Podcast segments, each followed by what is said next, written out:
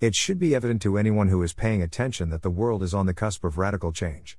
We are witnessing the beginning of a global banking dictatorship where a universal digital currency will supplant national currencies and mark the end of liberty.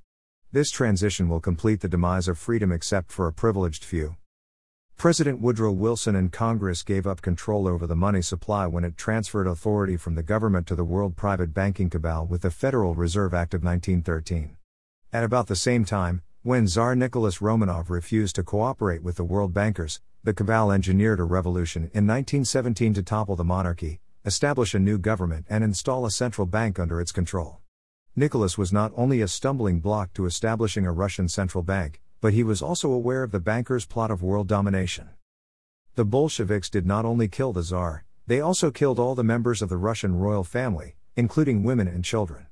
In 1922, Lenin formed a dictatorship under communism and renamed the government the Union of Soviet Socialist Republics. Since 1972, Russia has been able to free itself from the banking cabal's grasp, gain its independence, and establish a Christian nation once again.